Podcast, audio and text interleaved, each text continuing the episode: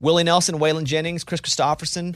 You know, before they were legends of outlaw country, they were lost souls looking for their sound. Don't miss Mandy Moore and the new scripted Audible original, The Boar's Nest, Sue Brewer and the Birth of Outlaw Country Music. Discover the true untold story of the extraordinary woman behind the rise of outlaw country music and its biggest stars. Hear how one woman's vision in her tiny living room, far from Nashville's Music Row, became the epicenter of a musical movement. Mandy Moore as Sue Brewer in The Boar's Nest. Listen now at audible.com slash The Boar's Nest. Hey, it's Amy Brown here to talk about St. Jude Children's Research Hospital. For 60 years, St. Jude doctors and researchers have helped push the overall childhood cancer survivor rate from 20% to more than 80%. But we need your help getting that number to 100%. And most important, your support means that families will never receive a bill from St. Jude for treatment, travel, housing, or food. Now, that peace of mind means so much. So join me in helping St. Jude in the fight against childhood cancer. Become a partner in hope and text Bobby to 785 833. That's B O B B Y to 785 833. This festival and concert season will be all about the boots, and Tecovas is your stop before attending your next concert. All Tecovas boots are made by hand in a time honored tradition with timeless styles that are always on trend. And Tecovas has first wear comfort with little to no break in period. Stop by your local Tacova store, have a complimentary drink, shop new styles. If you can't make it to a store, just visit tecovas.com. T E C O V A S.com. You can probably spell it, you probably know it. Tecovas.com. Find your new favorite pair of boots today. Welcome to this episode of the Bobbycast, all about 90s country. So it's stories from episodes over the years, and we have so many of them from all these great 90s country artists sharing some of the best stories from the best decade in country music, if you ask me. So that's the deal. And you're going to hear Brooks and Dunn, Reba, Clint Black, Shania Twain, Billy Ray Cyrus, John Michael Montgomery, Tracy Lawrence, Trisha Yearwood, and Jo Dee Messina all talking with me about their journey to stardom and actually what Nashville and country music was like back in the 90s. They talk about getting started and friendships they made along the way and how their massive songs became such big hits. Why do you like 90s country so much? Probably just because I was a kid then. I think it's us now who are, you know, 30s and early 40s, and that's what we listen to. So now we've made it popular again. I think that's what it is. It's all coming back. Yeah, we have the control now too to actually bring it back. So that's what's pretty cool. Obviously, I was a big Garth guy, big Brooks and Dunn guy, but a lot of these stories are super cool. And so let's get into them. Kicking off the 90s country special with my favorite duo, Brooks and Dunn. Ronnie and Kix stopped by to talk about how they came together as a duo, their friendship with Reba, and how songs like Brand New Man and Red Dirt Road were written. Okay, so you guys got together like uh, 31 years ago. I looked it up, like exactly 31 years ago. Holy cow. So you get put together, right? Like it's suggested that you guys should meet each other, right? So who makes that suggestion, and what's the first impression you guys have of each other when you meet? Take it, KB. Well, Tim DuBois called us both up. Um, He, he was he was starting uh, uh, the label Arista at the time, Nashville, with Clive Davis. He'd already signed Alan Jackson, so he didn't want another boy singer. He was trying to get one of everything. Yeah. And he'd signed Diamond Rio. He'd signed Pam Tillis was his girl. Total Formula. Yeah. And the Judds were breaking up, so he was determined to get a duo. He needed a new duo. Exactly. and uh, so, you know, he just said, "Got- we literally met at lunch uh, over a bad enchilada, and he pretty more or less offered us a record deal if you know if it worked out, if we could work together. He, he didn't really say that. He said, Yeah. "Go away and write some songs," and Yeah. we did. And he came that back. same week, we wrote uh, "Brand New Man" and "Next Broken Heart." That was Tuesday. We wrote those songs on Thursday and Friday, demoed them, and took them back. And he jumped up and down, and then he offered us a record deal. But when you okay, you're right, brand new man. Do you go? Oh, we ha- this is something. Like we didn't even know each other, you know, three days ago. But we were a brand new man. This is something. we didn't know. You never. We never know. You never know when you write them, and, and but until they, you know, they're, they're become hits. I guess. or I become thought it was pretty good. Yeah.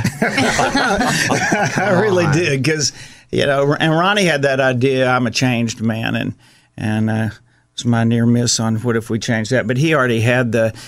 I saw the light and I was baptized by that. You know, and Ronnie came from Oklahoma. He hadn't been hanging out in Nashville for ten years like me, so he had a lot of fresh ideas that I think we get bogged down and formula writing sometimes when you're doing that for a living. So it was for me as a writer, it was a really a breath of fresh air, honestly, to to have some new ideas that you weren't just sitting in a room and everybody passed around 20 times already. And it was kind of it was fun. We wrote a lot of stuff early that Yeah.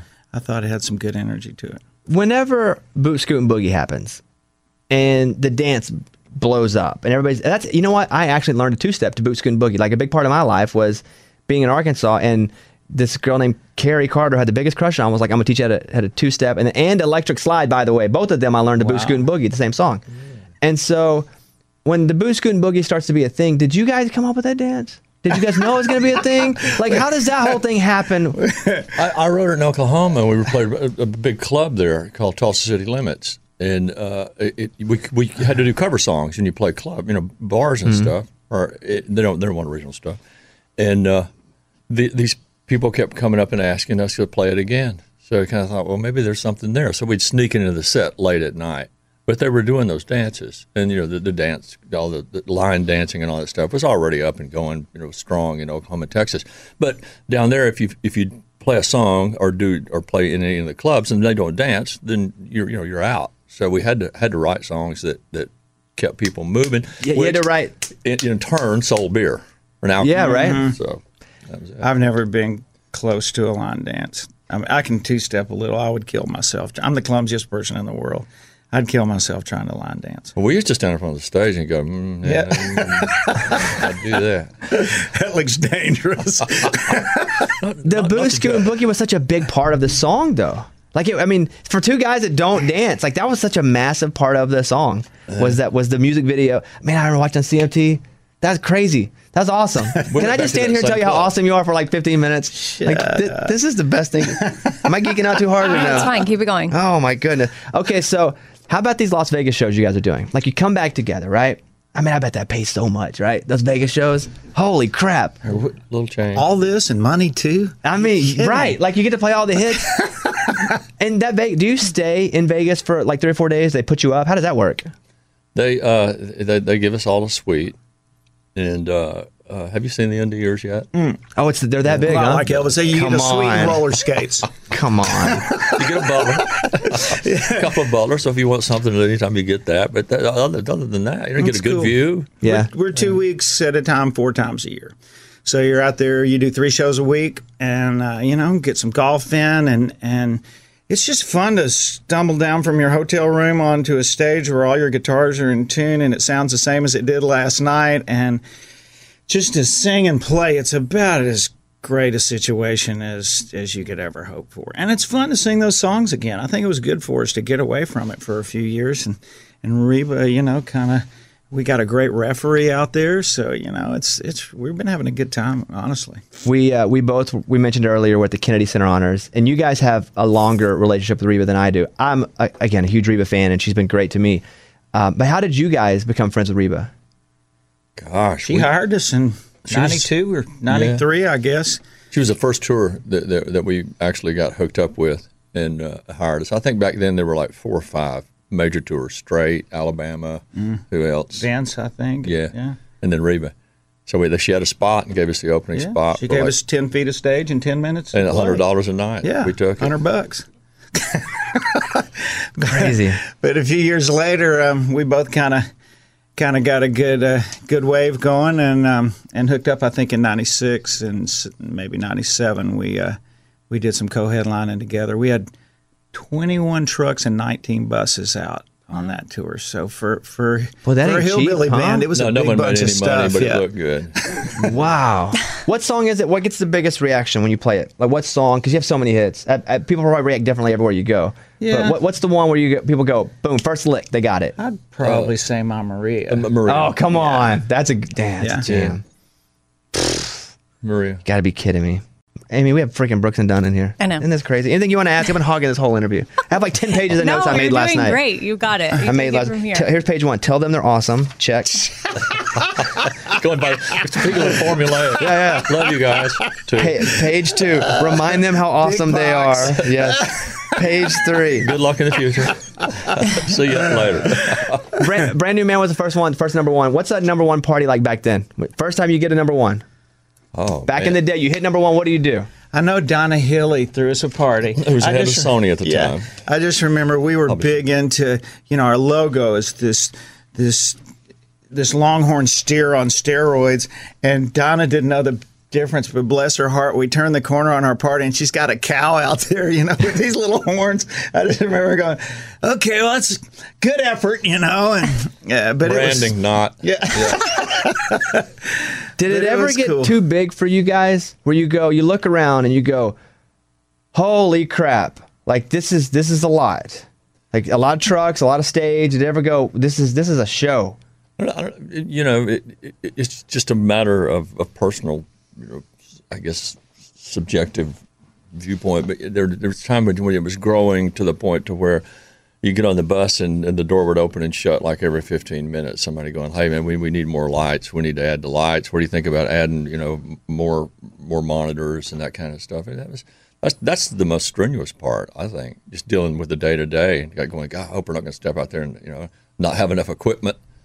Uh, and it was that was kind of out of our, our wheelhouse. You know, it's like ah, I just want to sing and write songs. It's like well, more to it than that, obviously. You ever do the thing where you yell the wrong city? Like, what up, Tupelo? But- we were talking the other day about it. Run It's, and say, it's those weekends Austin." when you're in Rapid City and Cedar Rapids and, you know, some other something city, you know, that, where you really have to remind yourself. I think the worst mistake I ever made that way was we played the basketball coliseum at Michigan State.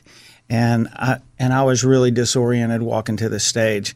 And um, I'm going, where? What town is this? Though I know, I know we're at Michigan State, but anyway, I just I see their logo going to the stage, and I went, okay, I got this.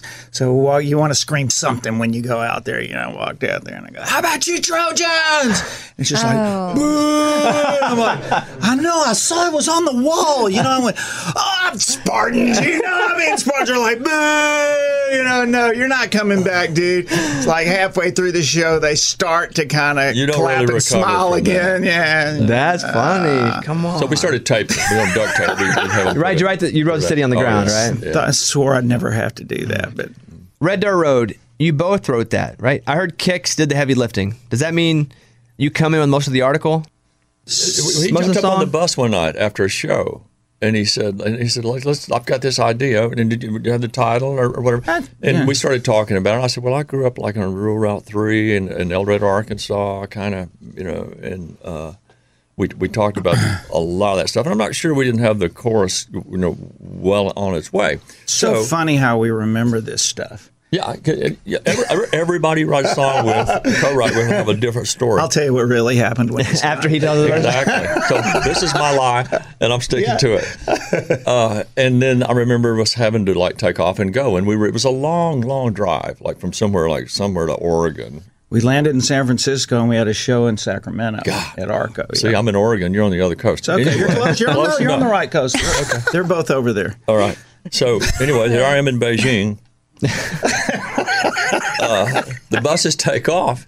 We got the next morning. And Kix his bus is parked out in front of us, and I see him get out, and, it, and his his hair is like it looks like he's been through a freaking World War Three or something. And stumbles up on the bus with his guitar, and he plays plays the song, the verses. And I was like, "Good God, man, bingo! You hit it. Boom, You could tell. done." So what really happened? Ronnie wrote down the primarily those great lines from the chorus on the airplane flying to San Francisco. You had Terry McBride with you, and he hands it to me and goes, "What do you think of this?" I'm like, "Shit, that is great." And we had had this discussion about where we grew up and the red dirt roads, and we had decided to name our album that, but we said we got to write a song that, that goes with it. So I jumped on my bus, he jumps on his, and we head for Sacramento. And I just grabbed my guitar, went to work. We get there, him and Terry go knock on my door and go, let's go get a steak. And I said, cool, but uh, you got to hear this first. So I made him listen, and in rare then. Ronnie done for him, he went, I love it. That's freaking great. I went, What's wrong with you? Let's go. Let's eat a steak, drink a beer, all that kind of stuff. What, what was the one uh, hit that you guys had with over uh, 23 number one? I think you have 23 number ones, I, or looked earlier. What's the one where you wrote and you went, that's the one? Like you could tell immediately. Because I'm going to ask you the flip side of this in a second. What's the one where you went, that's a hit? Red Dirt, Red Dirt was pretty close. I mean, I, I think that was a moment where we were all sitting around and, and he you know, played it for the first time and went, "Ooh, I think I think we've got it." Then we went in the studio and then it, you know, here comes that lick, no, ba ba da da da da da da, and then it just turned into a, like boom. I couldn't wait to get home and play that for Mark Wright because we had we had started gathering up some songs, but we needed that anchor and to go with the title, you know. And that's it's just that moment where you go, ah, we did it. So many variables, you know, contribute to that aha moment, and, and, a lot of times it's just when you sit down in the studio, not knowing where it's going to go, and the guitar player, usually it's a guitar player, Yeah. will sit down and hit hit that lick. And he hit that intro lick, bum, bum, bum, bum, bum, bum, bum, bum, and it just turned into like a kind of an anthem kind of thing. And away we went. On the other side of that, what major song, what, what big hit do you guys had that took forever? And you're like, oh, this thing took forever to write. Took we didn't get it right in producing it the first couple times. We didn't put it like what's the struggle song? They're all struggle. That's like having to go do your homework.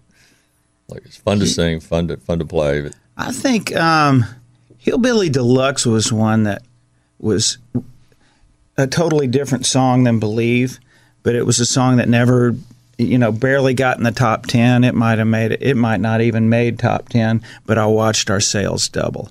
And, and it's some of those songs, just like Believe, people to this day go, that song changed my life those songs that have the impact and that really make a difference and whatever. They're not always those ditties that slam up to number one on radio or something like that. But you feel a connection to your fans and and to your career that uh, you're like, man, that's that one. That one got down there. That one did some good. You know the song that, and I've often referenced it on the show. We talk about songs that actually make you, like physically, cry or feel something. Like, Cowgirls don't cry. Are you kidding me? Are you still? If that thing Have comes you on, heard that, man? Look out in the audience and see big cowboys just like, oh man, start wiping tears away. that song still get. I, I've heard the song ten thousand times, and I hear it again, and I don't. I don't know if it's Reba being in it too that pushes me over the edge. But are you kidding me? Then she sings it back after her dad dies. I'm like, are you kidding me? It's like, uh, there were a lot of redheads that had had a part in that. Uh, Terry McBride has has a redhead daughter. I have two daughters that are redheads, and then Reba, the Reba factor in there as well. Here's Reba sharing a cool story about calling Dolly Parton for advice whenever she had a massive duet. She also talks about the major influence her mom had on her career. I just look at you two as out of the same cut out of the same cloth. Where you're as country as can be. Yep. You have ambitions that are bigger than just singing country music. Although that's your most important, that's your pillar. Mm-hmm. You have ambitions other than just that, and you both did it at a really high level. Yeah. And I would think that that hopefully she would be someone. Same thing with like Taylor to you, you know, with some of these other artists who are doing that. That that that you could reach out to after a point and get advice from her. Did that ever happen? Where you reach out and like Dolly, you know, can I can I pick your brain at all? Oh yeah, yeah, I have done that. I did that in the early '90s. Uh, a phone call, and she took my call. Matter of fact, I called her. She was at I think Caesars in Vegas, and I was in Bakersfield somewhere, and I needed a piece of advice from her. And and um, she was on the Tonight Show the night before, and she said she's going to Vegas, won't be at Caesars. So I called Caesars, and But I you s- actually called the casino? Yeah. Wow. and I said, um, I need to speak, speak to Dolly Parton, please. She said, One moment, please. Who's calling? I said, Reba McEntire. And pretty soon Dolly came on the line. She said, Is this really Reba McEntire or some squirrel that wishes she was Reba McEntire? I said, It's me. That's funny to think about. We used to have to call. I mean, I haven't thought about having to do that where you just had to call a place to Yeah. get someone. You used to have to call a restaurant and be like, hey, is my uncle there? Yeah. Yeah, that was like back in the day. Yeah. I want to play a little clip of Does He Love You? This is you and Dolly. Let me hear this here. Does he love you? Does he love you? Like he loves me? He loves me. Does he think of you? Does he think of you? When he's holding me? And does he whisper? Does he How cool is that to hear? Even though you've heard it 10,000 times. I, yeah, you're right. Because when we first heard it, uh, Dave Cobb was the one that produced this one. And when we were going down the list of all the songs and listening to them, and Does He Love You came up. And I sat there and listened. I said, play it again. And we listened to it again. It was just the best. Can I ask about the original version? Because from me moving to Nashville, I've gotten to know Linda, Hillary's mom, Yeah. pretty well. Like I love her. Yeah. But I remember watching on CMT you guys' video. It was one of the video that and probably prop me up beside the jukebox when I die are probably the two that I really, you know, remember and think about from from kind of that part of my life. But originally I had read that you thought maybe Wynonna would be the one. But Linda killed it singing it, and you're like, we have to go with that. Is that story true? Well, partially. Linda was on the road with me. She and Hillary's dad, Lang Scott, they were on the road with me, and I thought, Linda, we could do this every night on stage because she's backup singer. I was featuring her on some songs because she had a record deal. And so Tony said, Well, let's, well, the record label, of course, wanted either Trisha or Wynonna. And I said, But it's right here. It's so handy. Mm. And they said, Well, let's keep working on it. And I said, Well, in the meantime, while I'm recording it, would, can Linda just step in and do the other parts so I have somebody to sing against? They said, Okay. And when she got through, Tony said, She got the part. Did you tell her then, hey, you're just going to sing this as kind of a demo version? Yeah. Do you think in, in her mind she was like, I'm going to sing this so good that hopefully they can't refuse it? You know, Linda is so honest and so innocent. She was just probably glad to be there. And just, I, I don't know what was in her mind, but I knew she would kill the song, love it. And, I, you know, all Linda has to do is sing and she, she sells herself. It's wonderful. Did you know that Dolly would say yes if you asked her to do that? No. Did you worry she wouldn't say yes? Yeah, that's why I said managers talk to managers. Yeah. I didn't want to put Dolly on the spot. Besides, I don't have her phone number. So I thought it would be a good idea just to go. And that way, she had an out if she didn't want to do it. I'm curious about your mom because from everything I've read about her, she was she could sing Uh huh. and she wanted to be a singer, but she ended up being a school teacher and teaching music to kids. Uh-huh. Like did did her desire to be a singer influence your desire to be a singer? Yes. Like did her wants make you want it? Yes. How so? Because when we were rodeoing, we didn't have a radio in the car, and four kids in the back seat wrestling was getting would get on anybody's nerves, and so Mama would get us to sing to keep us out of trouble, keep us occupied. Then first grade, uh, the teacher would say, "All right, we're having a Christmas program. Anybody want to sing?" And I'd raise my hand, and Mama would encourage me on that, just like she did Pake, Alice, and Susie. And so when we got in the high school, junior high years, we they formed a little country western band and we played the football games and had little concerts. And then when I went on to college, I took Mama made sure I took 18 hours to keep me out of trouble. It's a lot of hours. that that will keep you out of trouble. It didn't. Uh, and so, but they were mostly music classes. And so when I went to the National Finals Rodeo in Oklahoma City in 74, I was a sophomore. Daddy knew I was up there partying, having a good time. And he said, Won't you get you a job while you're up there? And I thought, Shoot, that would interfere with all my fun. I said, Doing what? And he said, Sing the national anthem. And that's when Red Steagall heard me. So fast forward, that was in December 74. 75, he said, Jack, bring Reba down and we'll cut a demonstration tape. I didn't really want to. I didn't know anybody in the music business. I had all my friends in the rodeo. I wanted to be a world champion barrel racer. So, about halfway from Oklahoma here, Mama, I, I said, let's stop here and do this. Mama said, you know, if you don't want to do this, that's fine. Let's just go home. But if you do this, I'll be living all my dreams through you. Hmm. I said, Well, Thunder, why didn't you say so? Get in the car, let's go. And when Mama died, I told Susie, because we were cleaning out Mama's house, I said, I don't think I want to do this anymore. She said, Why? I said, I was doing it for Mama. When you do it now, are you still doing it for your mom? Yeah, yeah. But it took me a good three months to say, call Susie back, say, okay, I'm I'm back. I'll do it. Here's Clint Black talking about getting his first single on the radio and what it was like at signings at Walmart and Target back in the day. You know, I was looking back, and you can tell me if I'm wrong here. I'm going from memory. But I look back because I had, like everybody else, I had the Killing Time tape. And so th- from the record Killing Time. But I don't think that was, was Better Man, uh, uh, my recollection, was Better Man a single before Killing Time was? Yeah, actually, you know, the first single was set to be straight from the factory, and uh, and I was worried about it in cities. Uh, I knew it would go over in Texas and uh, Oklahoma and I was just kind of worried about it. And we got to KZLA and uh, Los Angeles, and Bob Guerra was the program director, and we're sitting in his office and uh, and um, playing that song, and he stops the tape and he says, "Well," he said, "I could add that if you get it into the top 20."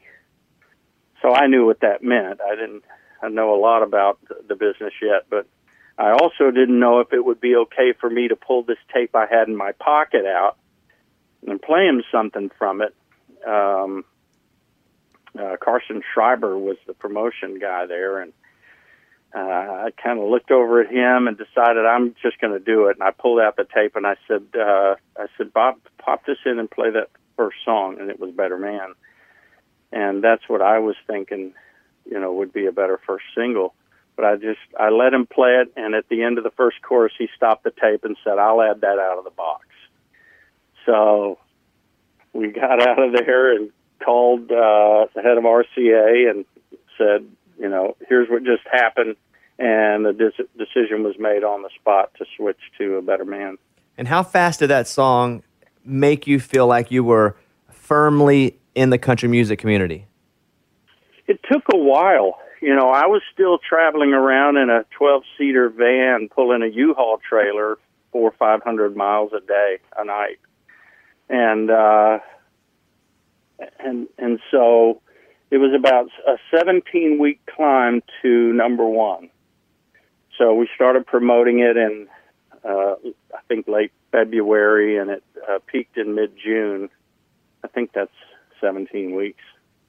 Anyway, it, uh, it really it really seemed to be going fast to me, but that was not a quick climb back then. But it was rare for a debut single to go to number one, and so I'm hearing all these things and you know getting perspective. By the time that hit, I think I was. By the time it really uh, you know started to peak, I think I was getting some slots opening for the Judds and and uh, acts like that. So it started to feel more like this is going to work. I'm going to make it. When you guys decided to put out Killing Time second, and the song, uh, again, uh, looking back at as my history, I feel like Killing Time was even bigger than a Better Man. Well, it had a uh, it had a step up on Better Man, and uh, I think it was more of a honky tonk song.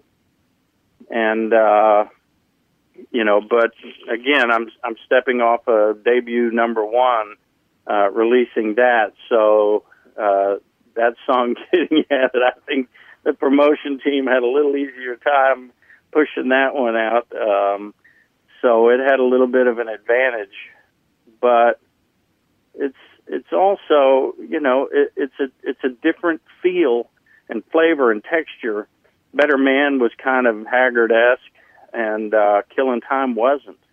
I don't know what I'd call it, but uh, um, it it for for me, for my sensibilities, it really it really felt like this is this is going to you're going to get different things from me. Uh, it was important to me that I had diversity uh, in my body of work and uh, I felt like that song really spoke to that. What was it like plotting a tour back in the late '80s, early '90s? Would you have to use a phone book to call places? Like, what, what on the bus? Would you have a phone book to pull over and call places?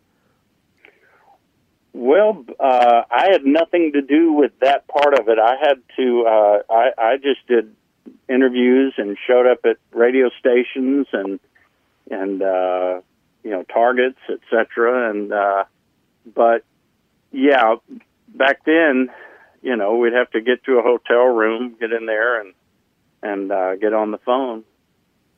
And uh, you know, it was a while before, you know, I got that uh, 15 pound cellular phone. did you ever do what you talk about Targets and WalMarts? Did you ever go to one of these signings and it it got to the point where it was so crazy because you had so many hits in a row? It was crazy. It was, uh, you know, I've I've said recently you know that uh, back then I I was pretty level headed. I, I feel like I never got the big head, um, and that I treated everyone well. But I don't know uh, because it was so crazy, and I wasn't nearly as comfortable with it as I am now. It took me a long time to get used to being famous and uh, the center of attention, and uh, you know, being in the middle of chaos. Uh, it, it was it was really hard to adapt to. So I would I I felt like I went from one chaotic moment to another, and there were times where uh, you know we're doing nine shows in a row, one day off, eight shows in a row, one day off. I mean they they had me really going, and I was reaching the point of uh, really just the point of breaking. And uh told my manager I said I'm I'm not going to last like this. And you know we have to have some spacing in there. So you know we'd end up getting 2 days off. But I'd spend that doing interviews and and stuff you know. So uh it was really taking a toll on my vocal cords. And I tried to tell him you know listen to my listen to my melodies and listen to my songs you know I'm not Joe Cocker I can't I can't sing these things with a raspy voice, and I can't hit those high notes uh, if I'm worn out. This festival and concert season will be all about the boots, and Tecovas is your next stop before attending your next concert. Tecovas has seasonal and limited edition offerings this spring. You're talking about men's boots, women's boots, um, apparel, hats, bags, and more. All Tecovas boots are made by hand in a time honored tradition, timeless style, always on trend. And Tecovas has first wear comfort, little to no break in period. Like it's hard to find this level of comfort paired with this level of style. Plus, direct consumer pricing keeps the value on your feet, the money in your pocket. So stop by your local Tacova store, have a complimentary drink, shop the new styles. You like the smell of leather or no? I love it. Yeah, that's what the whole store basically is fresh leather, Yep. friendly staff. Or like the smell of staff? I don't know. I guess I'm sure they smell good there. Many stores have leather custom branding to make your boots truly personalized. What a gift, too. Regular live music and events, there is no in store experience like this. If you can't make it to a store, just visit tecovas.com. T E C O V A S.com. T E C O V A S. Yeah. Yeah. Dot com. Tecovas.com. Find your new favorite pair of boots today. Willie Nelson, Waylon Jennings, Kris Kristofferson. How did the biggest names in outlaw country start a musical revolution? Through one woman's vision from one tiny living room. Don't miss Mandy Moore as Sue Brewer in the new scripted Audible original, The Boar's Nest, Sue Brewer and the Birth of Outlaw Country Music. Discover the true untold story of the extraordinary woman behind the outlaw country music movement and its biggest stars. Brewer shaped the sound and soul of country music as we know it today, despite never picking up an instrument herself. Lovingly dubbed as the Boar's Nest, Sue's Place was an intimate staging ground where a new breed of singer songwriters, wounded souls, wayward upstarts, that's where they would spur each other and tap into something bigger and something realer. Starring Mandy Moore and featuring Ebon Moss-Bachrach as Shel Silverstein and TJ Osborne as Johnny Cash, alongside a full ensemble cast. Audible invites you to enter the boar's nest and experience the rise of a musical revolution. One woman, one time, one place. The Boar's Nest. Sue Brewer and the birth of outlaw country music. Listen now at audible.com slash the boar's nest. Hey, it's Bobby Bones. I just want to say thanks to everybody who has stepped up for the kids at St. Jude. St. Jude's been leading the way in the world's best survival rates for some of the most aggressive forms of childhood cancer. Your support means that families never get a bill from St. Jude for treatment or travel or housing or food, so the families can focus on helping their child live. And that really hits home for me because I've been to St. Jude many times. I've hung out with the kids, played music for the kids. I was in the hospital a lot as a kid. Now, I didn't have cancer, but if it wasn't for people stepping up, I don't know that I would have been able to go and stay in the hospital and be taken care of. So that's why we do this, take care of others. You can help St. Jude stop childhood cancer by becoming a partner in hope. When you do this, you'll get this awesome new This Shirt Saves Lives shirt. So join all the doctors and researchers, you know, and me in this fight and just text the word Bobby to 785 833. It's only six numbers, but text the word Bobby to 785 833. Shania Twain talks about how Lyme disease almost ended her career and also her journey from Canada to Nashville. You know, you have this entire class of female artists, these here, and you know, the, the last five, six, seven years, you're like what they grew up listening to. I mean, you're what they admire. And I, I was with you, and you brought up Kelsea Ballerini, who we're very close to, and you guys sang together. We were in uh, California that together. was so fun. And for her, that, that's like a life changing thing. Even for me, you're like you're what I listen to on the radio.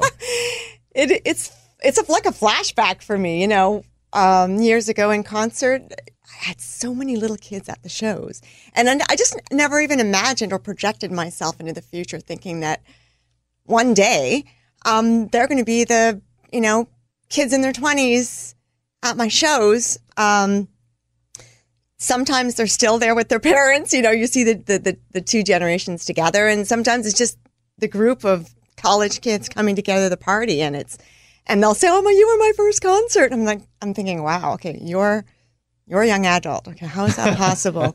um, so yeah, no, it's true. It's this whole generation of college kids um, that went to my shows when they were little, or you know, listened to my song from the car seat in the back. You know, I want to ask you about this. I remember reading when you had vocal cord the issue. yeah.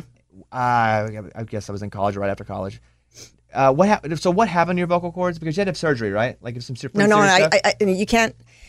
This is not. You can't. I can't repair it with surgery. oh, so it's still a thing. It's an atrophy thing. Yeah, yeah. I, I was tick. I had Lyme disease. I got bit by a tick, and um, wow, that Yeah. got, made your vocal cords bad. Yep.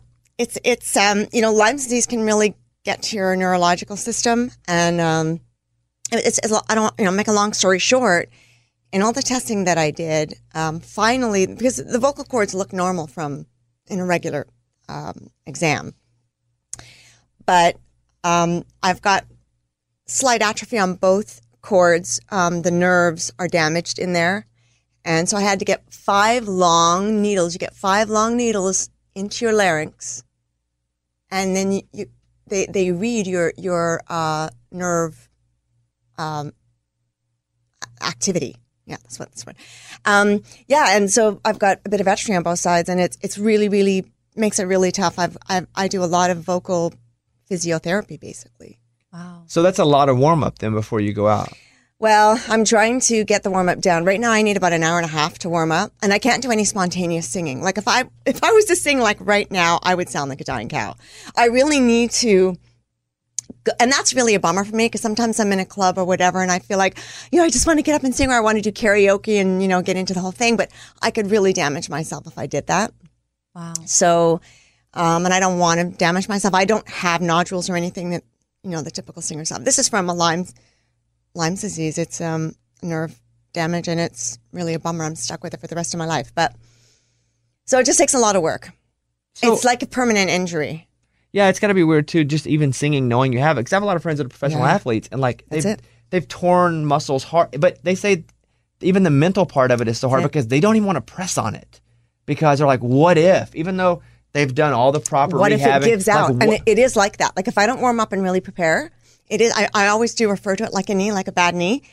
Um, and you never know when that knee is going to give out on you, and that happens to me when I'm singing. Um, like I wouldn't be able to be an opera singer, for example, because it, you know, but because I'm running around and I'm, I can ad lib and I can, I can, I can work with it. I can, I can manage it. Um, and I'm just so determined. Like I, I couldn't sing for a long, long time, and I could barely yell out for my dog. It's really, really a because the air escapes from the, you know, it's very technical, man.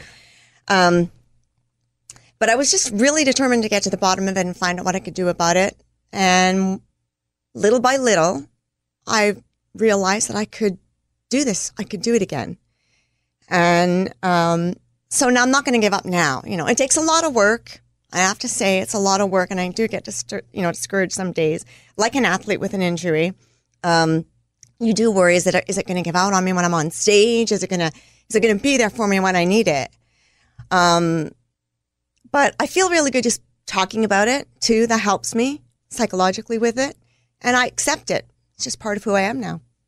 I want to ask you about people crying because I bet people when they meet you, they cry all the time. Like, how, how do they? How do you get used to people crying when they meet you? Because you're royalty inside of our format. You're royalty. Well, you know, my mother used to always cry whenever I would sing. Every time, Like good- know, good- at the good- kitchen table. Good you know. cry. a good cry. Okay, right. Like mom, you know, like so I would sit at the kitchen table, I play her a new song that I wrote. You know, I'm like 10 or something, you know. She'd cry. And then uh, you know, I'm on stage, I sing a song, she cries. Uh, I'm, we're, we're at a house party somewhere, sing a song, she cries. I mean, she would always cry. She was always very emotional about.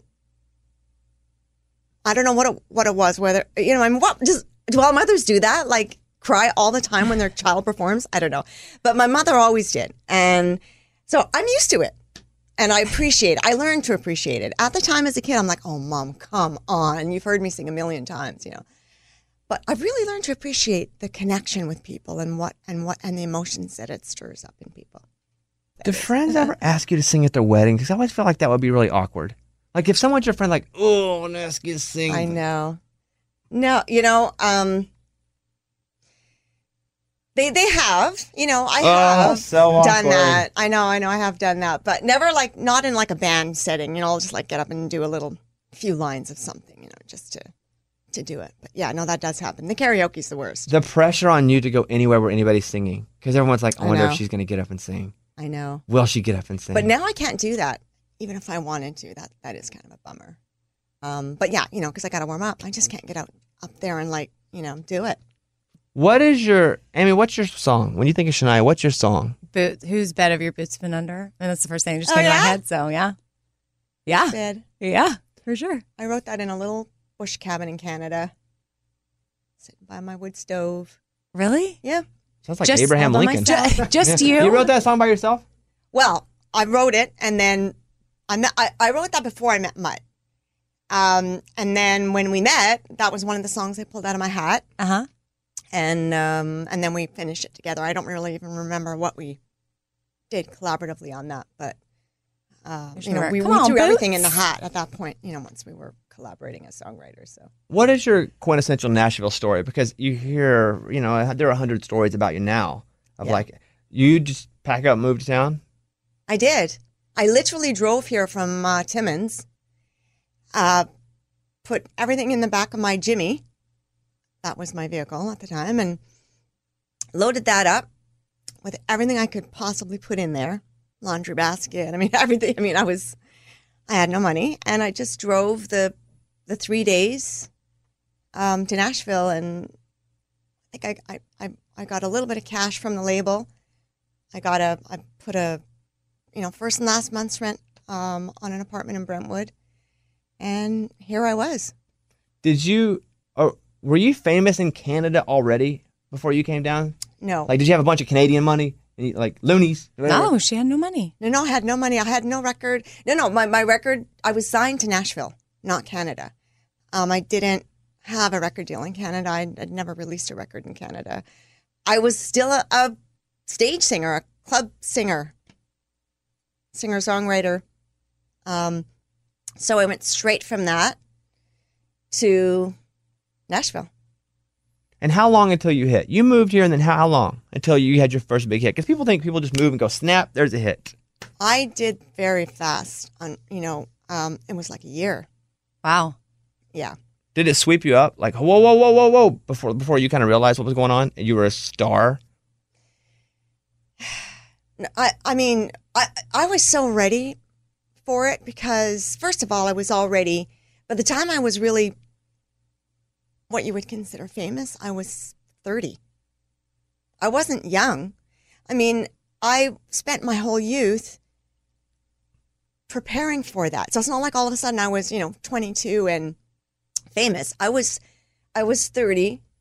I um you know, I guess I I don't know. I mean, I, I didn't have any recording experience. I didn't have any fame experience, but I'd spent my whole childhood and all of that, all of my 20s working toward it.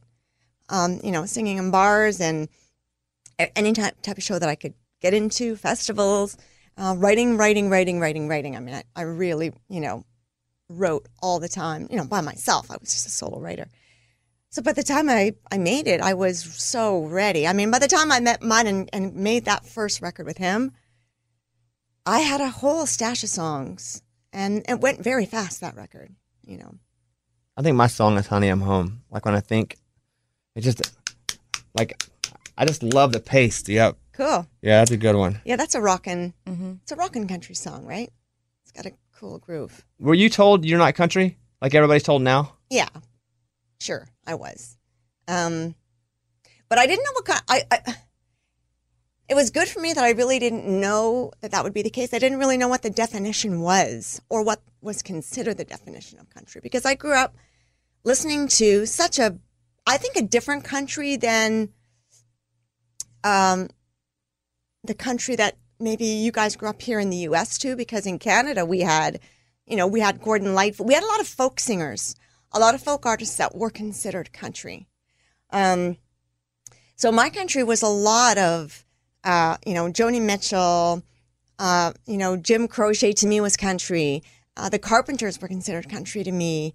Uh, Willie Nelson and, and Kris Kristofferson and even Elvis, you know.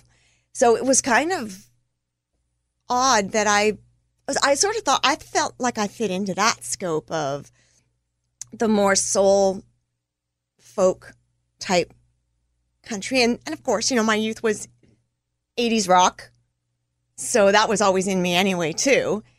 Um, and that, that's how the music came out, I think, in the end. Uh, that hybrid. John Michael Montgomery talks about some of his most career defining songs, including one that they wanted to be a pop song. So your first song, uh, "Life's a Dance," 1992. All I did was look at the Billboard chart, and I think that's the song that I associate with you the most. That and probably uh, Grundy County Auction. But "Life's a Dance" and Billboard, it did not go number one, which was wild to think that that song, which is the song that I associate Yeah. you and my childhood with. Um, but when that song hit, is that a song that got bigger as time went on?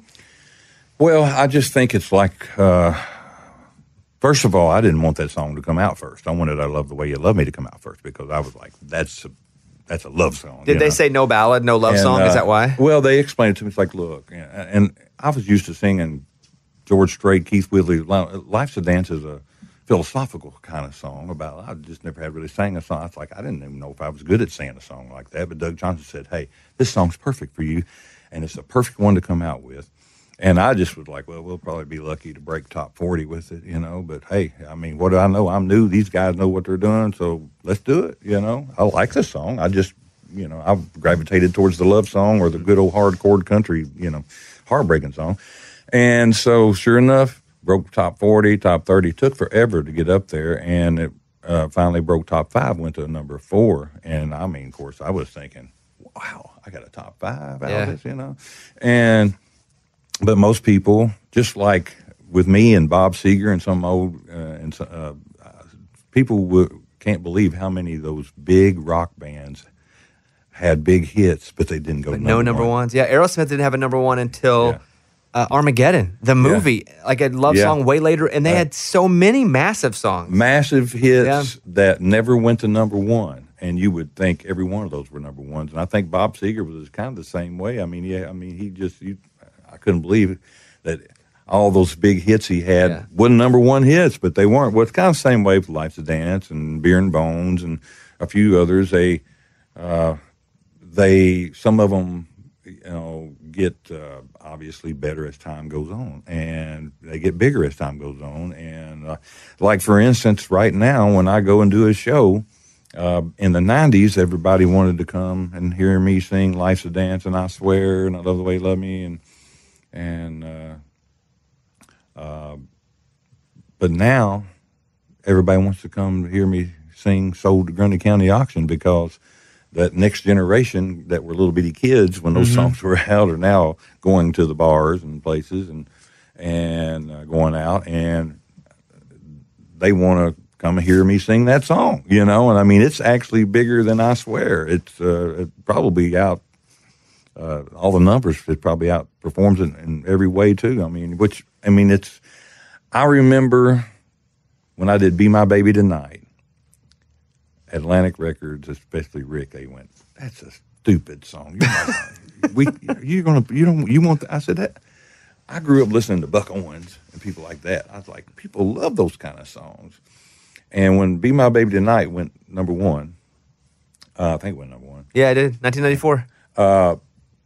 When I came out with the next album, and I had sold to Grundy County auction there, Rick was like, "You ain't gonna hear nothing from me." you know. I would think that if you're playing a show, Yeah. and you know we talk about the difference in number ones, but also like career defining songs, that you could just get up and go, "When I was," and the crowd just sings Yeah. the rest of the whole. They can sing the rest of the song. They, uh, I'm surprised at how uh, popular that song became. I, it still surprises me today. I didn't realize uh, how much uh, it meant to a lot of people out there that uh, struggled in their life, uh, had struggles in their life, and uh, you know, and I would, uh, I did, I still do meet and greets, but I did a lot of meet and greets back in the '90s and the people that would come up and tell me their personal stories i mean i was just like oh wow. Well you know i mean you don't realize how much when you grow up singing other people's songs in a bar and then all of a sudden you create your own. You don't realize how much they can mean in people's lives until you start getting the personal stories. And then at that point i was like wow okay i get that song a lot more now than i did back then. When I Love the Way You Love Me went number one, uh, I was actually writing back. I was back home on uh, Lake Herrington back there with some buddies, and uh, Frank Myers, who wrote, uh, co-wrote "I Swear," was right. We were. He came up to write with me, and I finally told Frank. I said, you know, we had a little cassette player. You know, we'd put stuff down. I said, Frank, Bob Kingsley's about to mention that I've got the number one record on American Country Countdown. He's like, I was like, I, I, I'm just going to have to take a break. I ain't worth the crap of being right, and I'll just be honest with you. He said, that's fine. He said, could you listen to this song real quick? I think it's perfect for you. He said, I co-wrote this a few years ago, and I can't get to uh, get it pitched anymore, so I carried it around with me, and it was I Swear. Mm. And he had pitched it to Scott Hendricks, uh, who, you know, uh, produced my that album with I Swear on it. And I was like, I love it. And uh, but when it went number one, hearing Bob Kingsley say my name, and I had a number one record. I mean, it was an incredible moment. I mean, that was probably as big as when I heard "Life's a Dance" on a radio station. That would, you know, out on a You randomly heard it somewhere that wasn't home. yeah, but I cheated on it because I was playing golf with one of the radio guys here in Nashville, and we got done playing golf. And That's funny. And he was like, he said, "So what did it feel like to hear your song on the radio?" I said, "I haven't heard it yet." He went, "You ain't." It's like we play it all the time. I said, "I don't live down here. I live in Kentucky," and uh, and I said, "I haven't been able to catch it up there either." And he goes, so he makes a phone call to his guy and says, "I got John Michael in the car. Play Life's a Dance next." We're getting ready to stop and have some wings and stuff and everything. So I mean, it was it was a cool feeling. And then after that, it's like you know when you buy a new car, you see the same car. Everybody's got one after that. I Yeah, started yeah, hearing yeah. it everywhere. And uh, but uh, That's got to be cool though. It That- was very that it's just it's it's everywhere.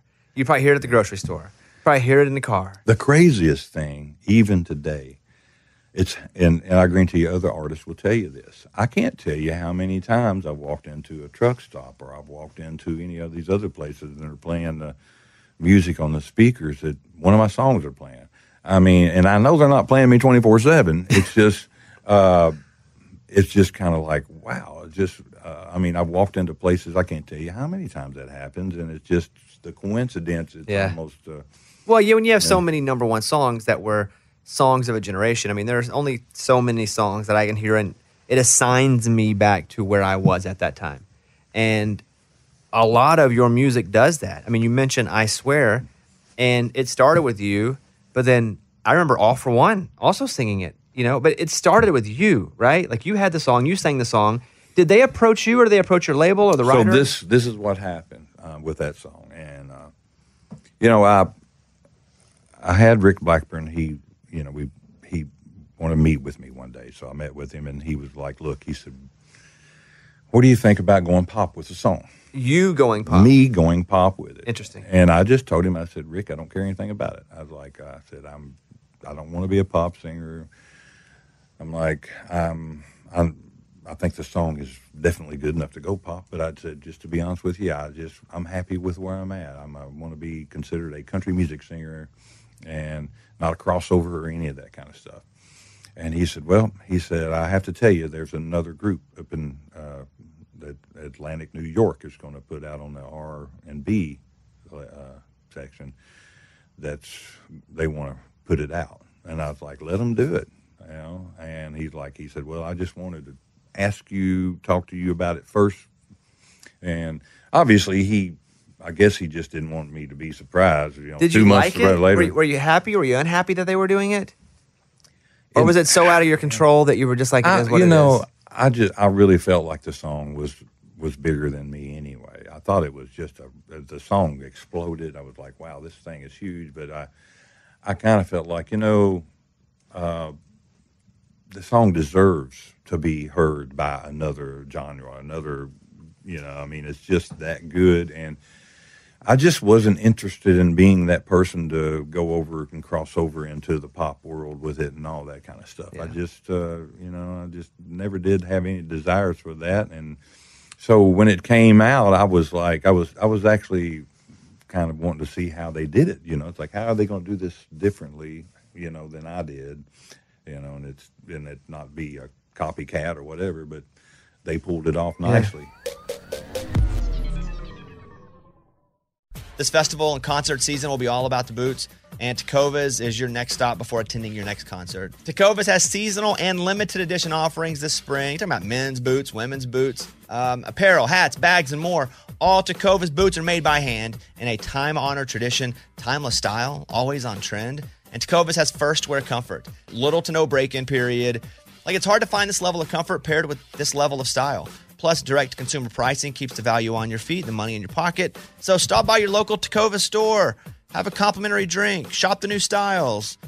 You like the smell of leather or no? I love it. Yeah, that's what the whole store basically is: fresh leather, Yep. friendly staff, or like the smell of staff. I don't know. I guess, I'm sure they smell good there. Many stores have leather custom branding to make your boots truly personalized. What a gift, too. Regular live music and events, there is no in store experience like this. If you can't make it to a store, just visit tecovas.com. T E C O V A S.com. T E C O V A S. Yeah. Yeah. Tecovas.com. Find your new favorite pair of boots today. Willie Nelson, Waylon Jennings, Kris Kristofferson. How did the biggest names in outlaw country start a musical revolution? Through one woman's vision from one tiny living room. Don't miss Mandy Moore as Sue Brewer in the new scripted Audible original, The Boar's Nest, Sue Brewer and the Birth of Outlaw Country Music. Discover the true untold story of the extraordinary woman behind the outlaw country music movement and its biggest stars.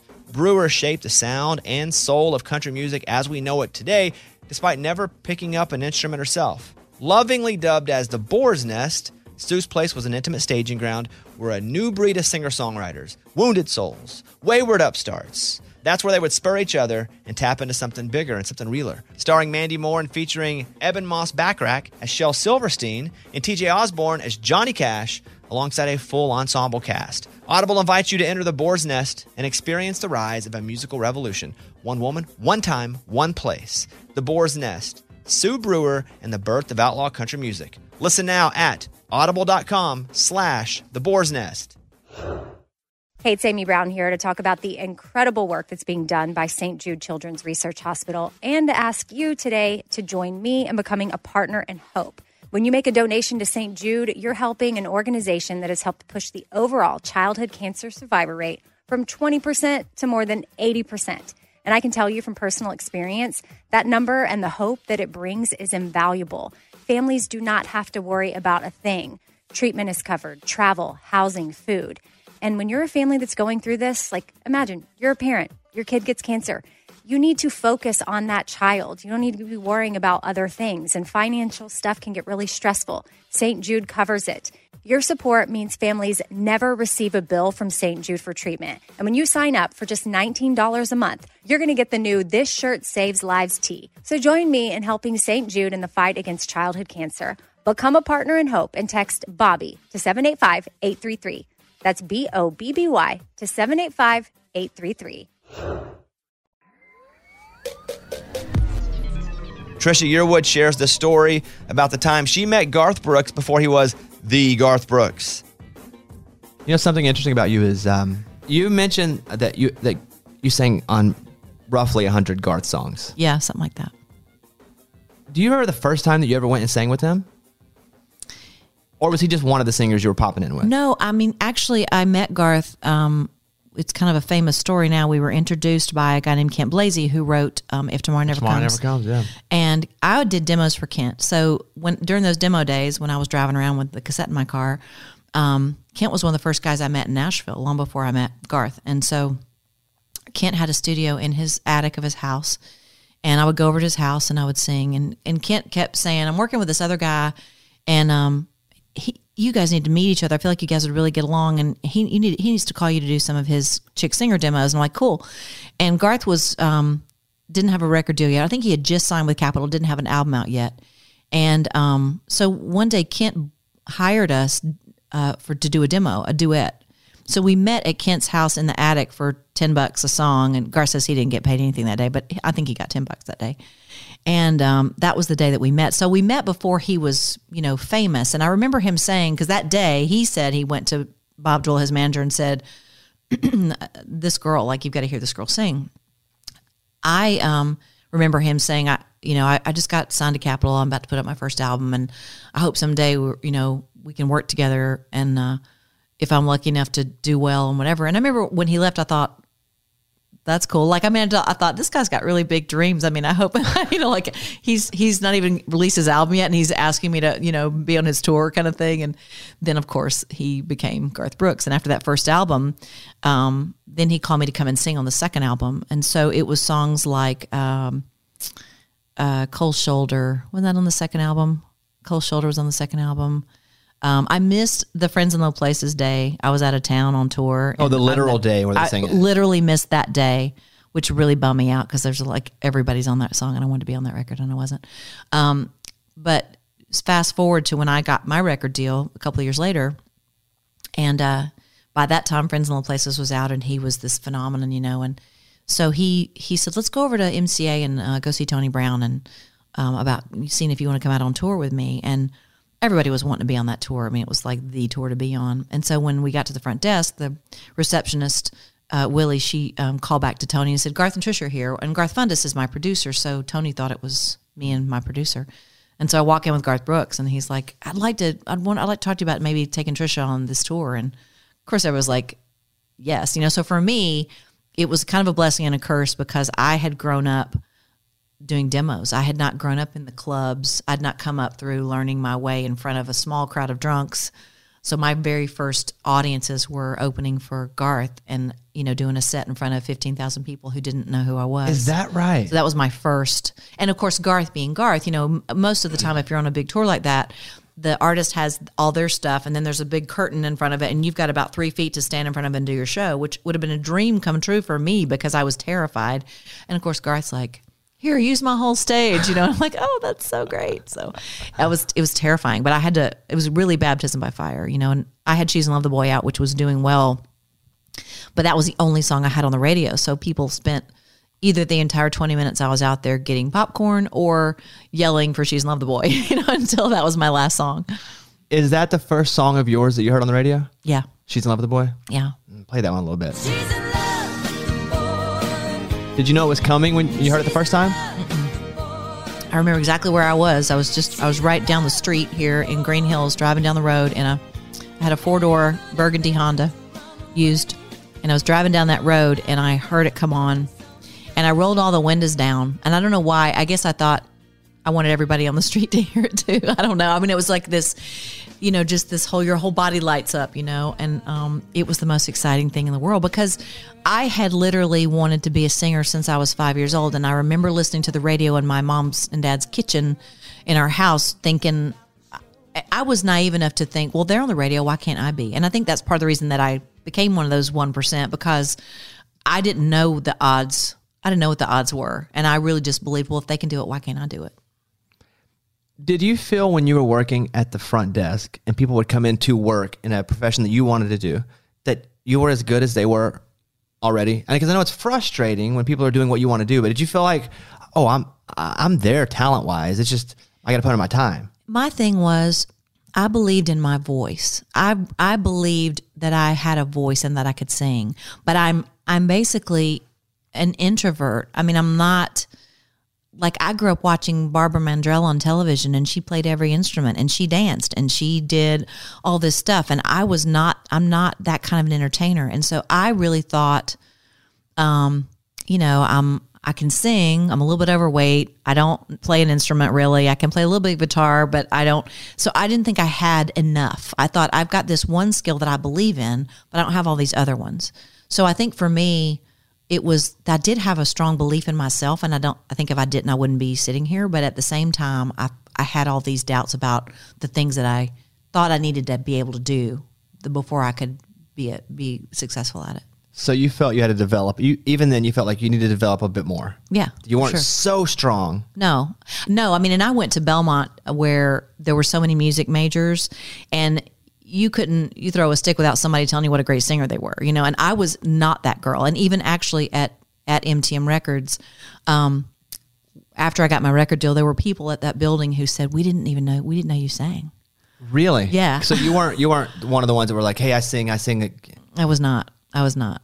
No. How, how did you change that then? How did you start telling people, "I sing, I sing"? I think it was because I, I was shy and I wasn't bold about telling people I was a singer. But after working at that label for about six months and answering the phones and ordering liquid paper and not and watching people do what I wanted to do, I realized if I don't tell somebody this is what I do, if I don't really get off my butt and try to make this happen, then I'm going to get to do this for the rest of my life. And I reconnected. I had um, I had a couple of songwriters. One was Kent Blazy that I had done demos for, and I um, I just found those guys again and said, "Hey, I'm trying to find, I'm trying to get some demo work." And demo work was my way out. Once I started to get enough work that I could actually quit my job. Who was it for you that took the big shot? Like you, we went, "Wow, this person really like put it out there for me to like believed in me when maybe they didn't have to." I mean, it, there was there were several. There were a lot of people. The chain of events were the two Garths, honestly, because when I met Garth Brooks, he was the person who introduced me to Allen Reynolds, his producer. And Alan was really a great friend to me because Alan gave me advice based on what he thought was best for me, not what he thought I could maybe do for him. And he was the guy who said, You should meet Garth Fundis. He's a guy who I feel like you guys would really hit it off. And Fundis was the one who, when he heard me sing, said, Let's do a showcase. He's the one who went to bat for me at the record labels and to help me get a record deal. And he was the one who helped me get the music that was in my head onto tape what i what i really wanted how i really wanted to sound and the music kind of music that i wanted to make. So it was it was really all of those people together because i would never met garth fundis if it wouldn't have been for garth brooks. Um, and so i guess it really was you know ended up being my husband the one that really believed in me that that was like to start just telling everybody about me. And he didn't even have a single on the radio. So he was doing that before he was yeah freaking Garth Brooks. Yes. he was just a guy named Garth. he just was yeah He was the less famous Garth probably at the time. Yeah, too. and he was, and then it was like I know two Garths now. Eventually, a guy there's a guy who's a tour manager's name is Garth, and he came in and uh, um, did an interview for a job, and I told him I said, "You're probably great at what you do, but I I can't know you. Like I just can't. Like I I have two Garths in my life. It's already too weird. Like I just can't do it. That's a true story. That happened. That's a lot of Garth. I mean, even two Garths. I, I know, obviously, your husband a bit. I don't know any other Garth. I know it's so it's so odd, and actually, if we're all in the studio together, which happens, it's very strange, you know. So actually, I started calling Garth Fundis Tennessee because I'm like, I have to have like a mm-hmm. nickname for you because I can't. Because I'd say Garth, they both whip their head around, you know. I'm like, I know, because they they never hear anybody else call Garth, Right. you know. So yeah, so it's a it's a thing. Tracy Lawrence talks about moving to Nashville in 1990 and which artists were in his same class of artists that came into town at the same time back then. Your first number one, Sticks and Stones, and I want to get to that in a second um, when we start talking about music. But when you say you moved here in 90, and so many of my friends, we, we kind of have like a class. Like when I moved to town, it was all it's people like Dan and Shay. They had moved to town, and like we're all new at the same time. Yeah. And so I'm in, and I, I'm, I'm becoming friends with them, and none of I don't really have much going on. They don't have much going on, so you kind of have all these folks that are, are are getting their feet wet in Nashville at the same time. When you moved to Nashville in 1990, can you think of anyone back that was around, you know, new class? There was two of them. Uh, the two that I was friends with actually did pretty well for themselves. There were quite a few of them that were running the bars that that kind of fell off the, the, the tracks. They never. But uh, Tim McGraw and Kenny Chesney, they they did all right. They did okay. Yeah. they did all right. And we, me, me and Tim are still close. You know, I hadn't talked to Kenny in a while, but we were all really good friends. We ran around together a lot. Tim was already he already had a couple songs out, um, but they really didn't have any impact. And then I got my deal, Sticks and Stones popped, and Tim came out with Indian Outlaw, and it was still a couple of years before before Kenny hit hard. 1991. Here is Sticks and Stones. These sticks and stones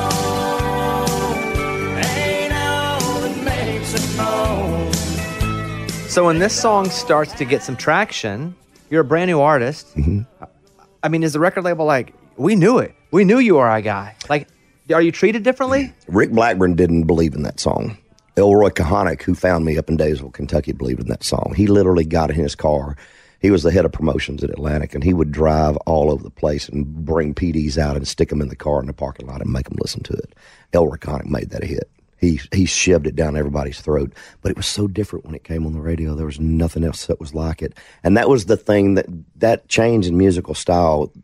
When I was trying to figure out in the the summer of '90, when I was living in Louisiana, what do I need to do? Because you got to think about all the stuff that would happen that happened in '89. You had Alan Jackson that came out, Mark Chesnutt, Vince Gill, uh, uh, uh, Garth Brooks. It's all this new music, this new sound that was happening, and it was exciting back then. And, and I was like, I've got to go be a part of that. I've got to be go be a part of it now. So when I I got the shot to cut my record, and James Stroud and I were put together, and all the wheels started turning on that kind of stuff. I mean, James had cut that first record on Clint Black, so I was with part of that new sound that was making that change in country music. That's when that young country slogan, that whole thing, just exploded out of Nashville. It was it was awesome time. Did you get any pushback since your sound was different and every kind of different generation gets a pushback? Was there any there? You know, I never felt it personally toward me, and I know a lot of the the older guys. I heard the Waylons and the the Haggards grumbling underneath the surface. You know that they weren't getting airplay on the radio anymore, and there was a there was not it was not a there was not a love lot of love toward us from those guys early on. I think it kind of eased up as time went on. But the one person that I never felt that from was George Jones. Never. Uh, and you know George and Nancy, they found a way to embrace that change, and so they just they gathered us all up and made us part of I don't need no rocking chair and all that stuff. And he, I went on tour with Jones, so it was it was it was a great time. But George, um, they they just approached it from a different perspective. But yeah, there was there was some pushback. But you know these guys have been getting airplay for thirty plus years, and then all of a sudden. All these young kids are coming in town, and the music's changed and taken over, and they're not getting airplay anymore. They're they're a little bit bitter at times. This festival and concert season will be all about the boots, and Tecovas is your next stop before attending your next concert. Tecovas has seasonal and limited edition offerings this spring. talking about men's boots, women's boots, um, apparel, hats, bags, and more. All Tecovas boots are made by hand in a time honored tradition, timeless style, always on trend. And Tecovas has first wear comfort, little to no break in period. Like it's hard to find this level of comfort paired with this level of style. Plus, direct consumer pricing keeps the value on your feet, the money in your pocket. So stop by your local Tacova store, have a complimentary drink, shop the new styles. You like the smell of leather or no? I love it. Yeah, that's what the whole store basically is fresh leather, Yep. friendly staff, or like the smell of staff. I don't know. I guess I'm sure they smell good there. Many stores have leather custom branding to make your boots truly personalized. What a gift, too. Regular live music and events, there is no in store experience like this. If you can't make it to a store, just visit tecovas.com. T E C O V A S.com. T E C O V A S. Yeah. Yeah. Dot com. Tecovas.com. Find your new favorite pair of boots today. Willie Nelson, Waylon Jennings, Kris Kristofferson. How did the biggest names in outlaw country start a musical revolution? Through one woman's vision from one tiny living room. Don't miss Mandy Moore as Sue Brewer in the new scripted Audible original, The Boar's Nest, Sue Brewer and the Birth of Outlaw Country Music. Discover the true untold story of the extraordinary woman behind the outlaw country music movement and its biggest stars. Brewer shaped the sound and soul of country music as we know it today, despite never picking up an instrument herself. Lovingly dubbed as the Boar's Nest, Sue's Place was an intimate staging ground where a new breed of singer songwriters, wounded souls, wayward upstarts, that's where they would spur each other and tap into something bigger and something realer. Starring Mandy Moore and featuring Ebon Moss-Bachrach as Shel Silverstein and TJ Osborne as Johnny Cash, alongside a full ensemble cast. Audible invites you to enter the boar's nest and experience the rise of a musical revolution. One woman, one time, one place. The Boar's Nest. Sue Brewer and the birth of outlaw country music. Listen now at audible.com slash the boar's nest. Hey, it's Amy Brown here to talk about the incredible work that's being done by St. Jude Children's Research Hospital and to ask you today to join me in becoming a partner in hope. When you make a donation to St. Jude, you're helping an organization that has helped push the overall childhood cancer survivor rate from 20% to more than 80%. And I can tell you from personal experience, that number and the hope that it brings is invaluable. Families do not have to worry about a thing. Treatment is covered, travel, housing, food. And when you're a family that's going through this, like imagine you're a parent, your kid gets cancer. You need to focus on that child. You don't need to be worrying about other things, and financial stuff can get really stressful. St. Jude covers it. Your support means families never receive a bill from St. Jude for treatment. And when you sign up for just $19 a month, you're going to get the new This Shirt Saves Lives tee. So join me in helping St. Jude in the fight against childhood cancer. Become a partner in hope and text Bobby to 785 833. That's B O B B Y to 785 833. Billy Ray Cyrus talks about the huge turning point in his life of when he decided to be sober and how that's impacted his career. What was happening in your life that had you feeling these feelings to create this dynamic music, you think? I think it was an excess of alcohol. Um, there was probably some. Uh, I hate to even say them. There was. I, it was a pretty rough time. So it, Um, so it was a very it was a- excessive a alcohol. I'll just leave it at that. Yeah, but were you sure. when you say excessive? Did you know it was a problem, or were you just partying too hard? I was actually working. It was like part of my job. I always had a rule. I said, okay, I'll go play the first set completely straight, straight up. Could you And then- play a set straight and feel yeah, feel good? Yeah. I felt really good. I always felt like the first set was like probably my most correct, and then um, the second set, like in between the break, I might uh, take a little puff, and then um, go up to the second set, and I'd feel looser. That's probably the best set of the night. But by the third set, I'd have a puff, uh, possibly, unfortunately, maybe a snort. Um, unfortunately, like then came like it was part of people partying would send me drinks. And some of those drinks would be on fire. Some would be like double shots of who knows what. I don't know what it takes to light a drink up and then blow it out and drink, but I would do that. That was so by third set, we was rocking pretty hard. Fourth set, I was probably legally drunk. And um, unfortunately, um, uh, Keith Whitley was uh, from my neck of the woods up there in Kentucky, and I was a huge Keith Whitley fan. And um, when he died, that had a big impact on me. Like I can't finally get to this point where my dream's about to come true, but yet I have some issues. So him And- him having his issues and Yeah. dying, Mhm. did it? Did you feel like it was uh, kind of a mirror? He saved my life. I mean, there's just no other way to say it. He saved my life because my manager, Jack McFadden, was Keith Whitley's manager, and he was he was like a son to Jack. And Jack, at that point, I was on his roster, but he had never seen me play, never heard my music, didn't know exactly what it was that I did, but he knew it wasn't exactly straight up country. And Jack had managed Merle Haggard and Buck Owens and Keith Whitley. And uh, tragically, on May the 9th, and again, this is 1989, um, May the 9th, um, Jack was going to take me to Sony Records for the first time. Jack was going to take me anywhere. And I, again, I don't think he'd even heard any of my songs, but we had an appointment. So I came down on the 8th. Tragically, Keith Whitley uh, passed away on the morning of the 9th. And uh, the meeting was canceled, obviously and I drove back home to Huntington, West Virginia, and uh, played "I'm No Stranger to the Rain" over and over and over and over and over. I bet I played it a hundred times between here and Huntington, and um, it just had a huge impact on me. And uh, luckily, in um 1991, when I realized that, hey, Cyrus, you're about to get your chance. This, this, you got the album that everybody seems to really believe something. Uh, well, they told me, said, man, hang in there. It's, this is about to happen. And I stopped at a bridge down here on the Harpeth somewhere and threw all my stuff into the river. And um, said, I, I, I, I can't do this.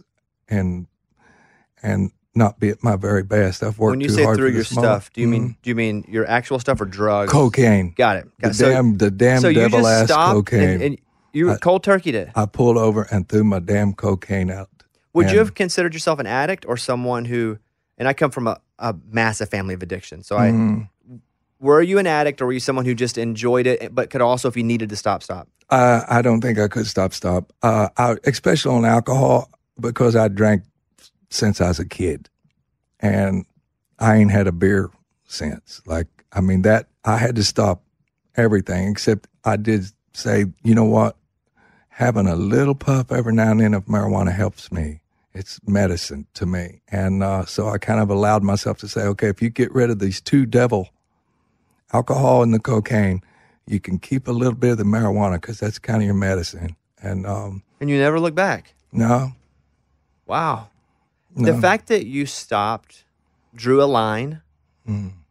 and stood at that line says a lot about who you are deep down. Like you, and it, I think it shows itself over and over again with the things you're able to achieve. Like you, here's the line. This is my goal. This is what I'm going to achieve, and I'm not going to cross this. And that was a massive step. And uh, to me, I guess I'm surprised in a way, not at you, but when you hit so hard and you're on and you are a superstar now, that when you have all, every resource, everything's available to you again, available more than it's ever been to you, by the way. You have money, you have fame, you have, you still didn't get back into it. no. That I is- run from it. That is amazing. I don't. I, I can't. I don't want it around me, and I don't even want to be tempted by it because it never goes away. Sometimes I joke. I joked with my little girl Noah a couple weeks ago. Came to see me. She said, "Where are you at, Dad?" I said, "Down on the banks of the Harpeth." What are you doing? I said, "Looking for my cocaine." I threw away a ninety-one. she laughed really hard. I know it's a horrible joke, but she thought it was. She knew the story, and um, so being able to joke about it a little bit, but um, I, I never knew anybody that anything good come out of cocaine. whenever you were young, teenage years, because just you know being a kid and watching, you were just you were ripped, like muscles on muscles, tank top, muscles and muscles.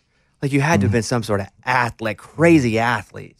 It, uh, honest, I, Noah showed me a couple weeks ago this thing of uh, 30 years ago. I made my first appearance at the Grammys and lost five. Few people can go from nothing to losing five Grammys in one night. But I, I was very, I know, I know, I was very grateful that moment. I knew I wasn't going to win one, so I wore a T-shirt that I cut the sleeves out of. It said John three sixteen. It's floating around out there I, somewhere. that I see the picture in my head right now. Yeah, and it's embarrassing to say, but oddly, yeah, I did look more like a linebacker than and and um, um, but the the point was, see, I, I was going to be a professional baseball player up until I was uh, 20 years old, 19, 20 years old, and um, as as things started happening, oddly enough, this jacket, and you'll see if I turn around in this video with Snoop, I took a silver sharpie. I wear a leather jacket, but i I'm in this full circle moment, and Noah had said to me, and she showed me that video. Dad, look at you, John three sixteen, and I wore the shirt because I knew I wasn't going to win a Grammy,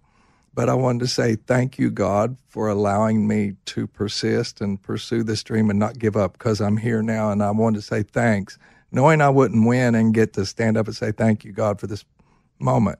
So I wore that shirt as that reason, and. um Noah said, "What are you to do? It's 30 years later." And so I took a silver sharpie and I wrote John 3:16 on the back of my leather jacket. I didn't wear it in here, but um, it's in the video. I'm going to wear it uh, this weekend in Vegas, and um, I think there's a lot to that. Knowing that um, somewhere along the line, you know, you you just got to remember um, what this journey's all about. Here's Jo Dee Messina sharing stories behind some of her biggest hits, and we learned something pretty shocking about her song, Heads Carolina, Tails California. Your first number one, 1998. Here is Bye Bye.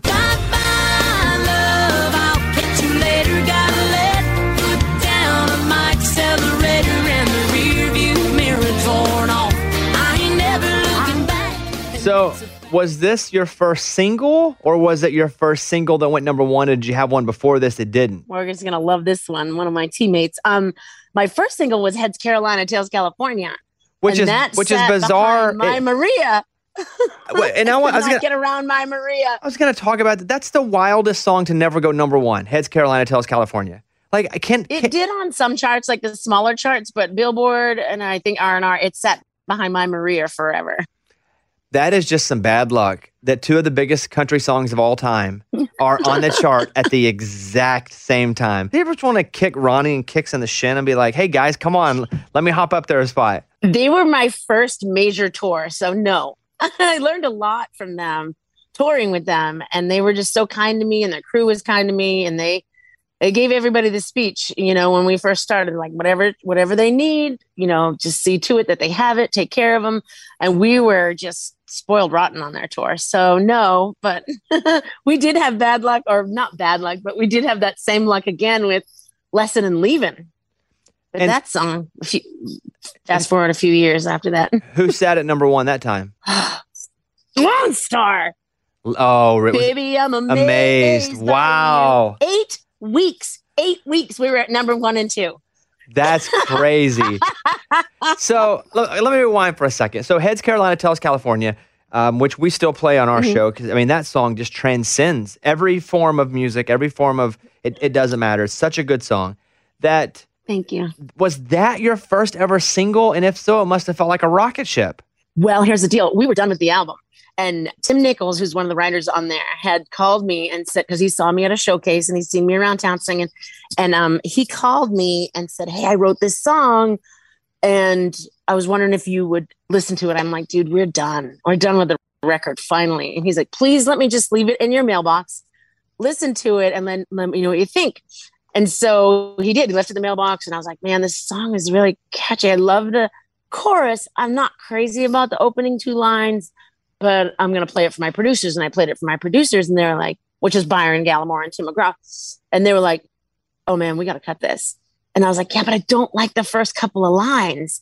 And so they're like, well, ask him to change it. And I was like, okay. So they did. The only studio time that was available then was on the 4th of July. So we actually cut it the 4th of July before it was released. And so as you cut it, were you already this is a single? Like in your mind, were you cutting it to be a single, or were you cutting it just to get it on the record and see what would happen? We were cutting it to get it on the record. And then as soon as we passed the record in, as soon as we passed it in, they're like, okay, this will be the first single. Do you remember what the lines were that were changed? We should have known it the day they cut that paper mill down or shut the paper mill down. Sorry.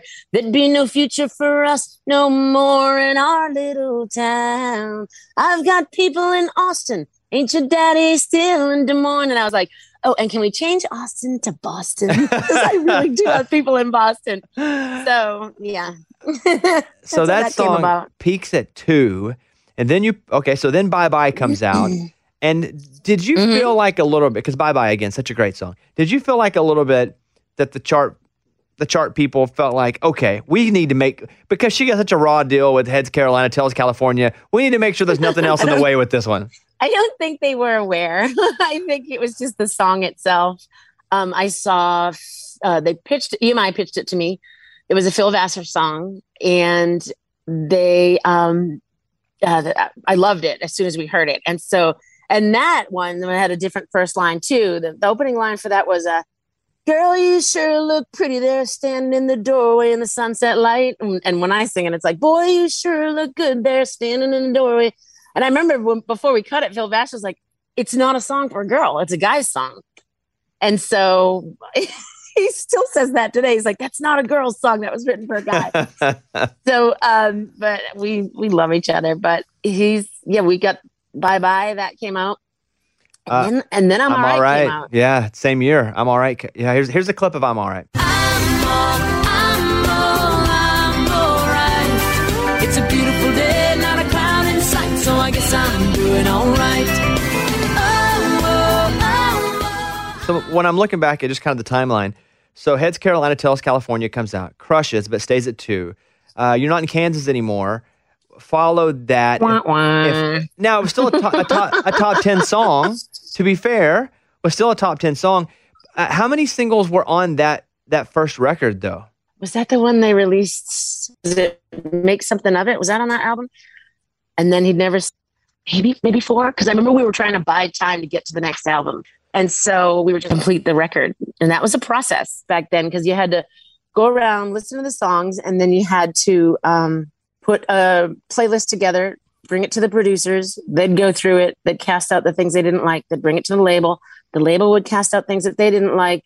Then they came down to a small list and then they'd play it for friends and see who, you know, who liked it and what people thought. And it took forever. It took forever to make a record. Well, when that second record comes out, 1998 is quite the year because you also had Stand Beside Me, which was a number one song as well. Yes, it was written by a man. And here you go. Here is Stand Beside Me.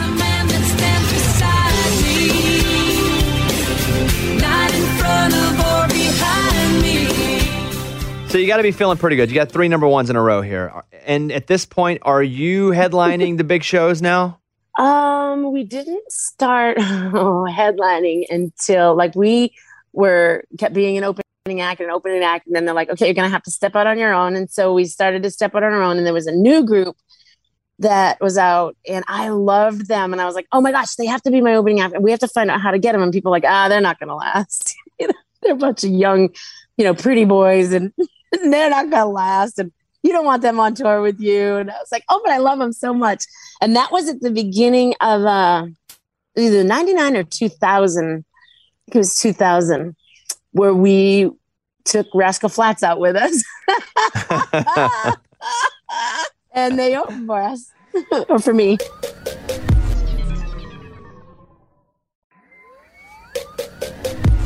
Twenty-three years ago, "I'm All Right" came out. You landed your first number one. Dang. 23 years ago this year. Now, when it hits number one after, you know, three or four songs that didn't, was it a relief? Like, hey, I, I finally arrived. Like this second record, we knew we leveled up and like I have a number one, so it's game time. Did it feel like that at all? I never really had that mentality. I think my mentality was always one of gratitude. And when then you're in the midst of it, you're trying to keep up. Like you have a number one song. It's like, oh my gosh, how's the next one going to do? Okay, we got to work really hard. We're going to make it happen. We got to, you know, it was like constantly fast moving everywhere, going everywhere and to all the radio stations and to, you know, to do all the like, you know, will you come play for our lunch or will you come play at this mall or would you, we were just chasing it constantly. And so, and then and you look at the award shows. I told someone this the other day.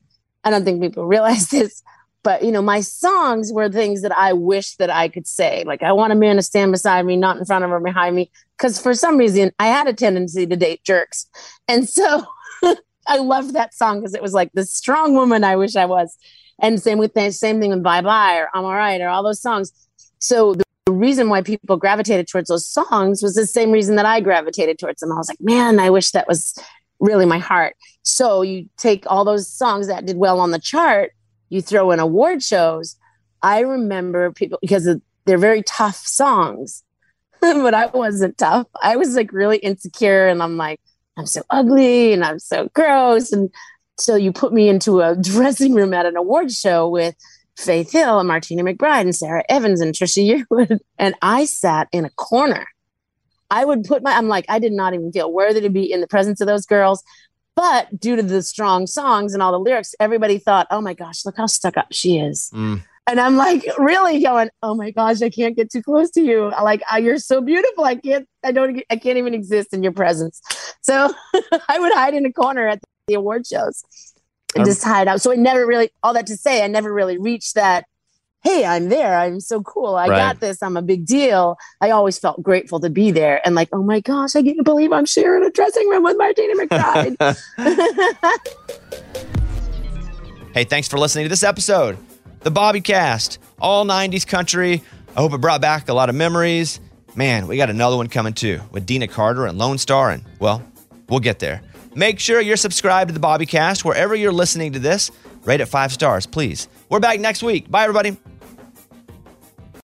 This festival and concert season will be all about the boots, and Tecovas is your stop before attending your next concert. All Tecovas boots are made by hand in a time honored tradition with timeless styles that are always on trend. And Tecovas has first wear comfort with little to no break in period. Stop by your local Tecovas store, have a complimentary drink, shop new styles. If you can't make it to a store, just visit tecovas.com. T E C O V A S.com. You can probably spell it, you probably know it. Tecovas.com. Find your new favorite pair of boots today. When you drive a vehicle so reliable it's backed by a 10 year, 100,000 mile limited warranty, you stop thinking about what you can't do and start doing what you never thought possible. Visit your local Kia dealer today to see what you're capable of in a vehicle that inspires confidence around every corner. Kia, movement that inspires. Call 800 333 4KIA for details. Always drive safely. Limited inventory available. Warranties include 10 year 100,000 mile powertrain and 5 year 60,000 mile basic. Warranties are limited. See retailer for details. Welcome to 500 Greatest Songs, a podcast based on Rolling Stone's hugely popular, influential, and sometimes controversial list. I'm Brittany Spanos. And I'm Rob Sheffield. We're here to shed light on the greatest songs ever made and discover what makes them so great. From classics like Fleetwood Mac's Dreams to the Ronettes' Be My Baby, and modern day classics like The Killer's Mr. Brightside. Listen to Rolling Stone's 500 Greatest Songs on the iHeartRadio app, Apple Podcasts, or wherever you get your podcasts.